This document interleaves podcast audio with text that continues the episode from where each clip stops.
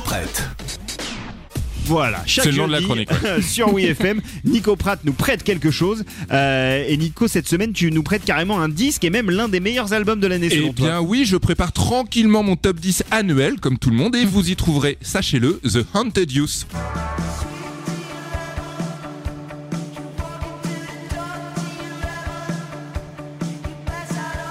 The Haunted Youth, euh, jeune espoir belge. Et. Eh oui, nos voisins ont du talent. The Haunted Youth, c'est le projet de Joachim Liebens et c'est une pop psychédélique fascinante.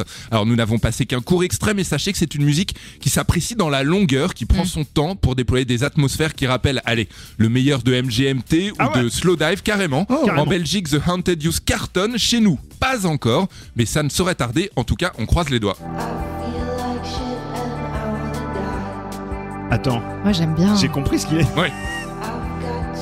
I Feel Like Shit and I Want to Die. C'est eh le titre oui, voilà, c'est le titre de la chanson car The Haunted Youth chante les doutes, la tristesse. Ce n'est pas un album joyeux, mais c'est malgré tout un premier album lumineux. On s'y sent bien, très bien même. L'album s'appelle Dawn of the Freak. Il est dispo sur Mayway Records et encore une fois, il sera dans mon top 10 des meilleurs albums de l'année avec les Anglais de Courting, dont j'ai longuement mhm. parlé ici, bien sûr. et les Belges de Toucan, décidément encore des Belges. Mais Toucan, t'en avais parlé ça... ici aussi. Exactement, j'avais ah, passé un petit extrait. Il Ouais. de tout son top album de 2022.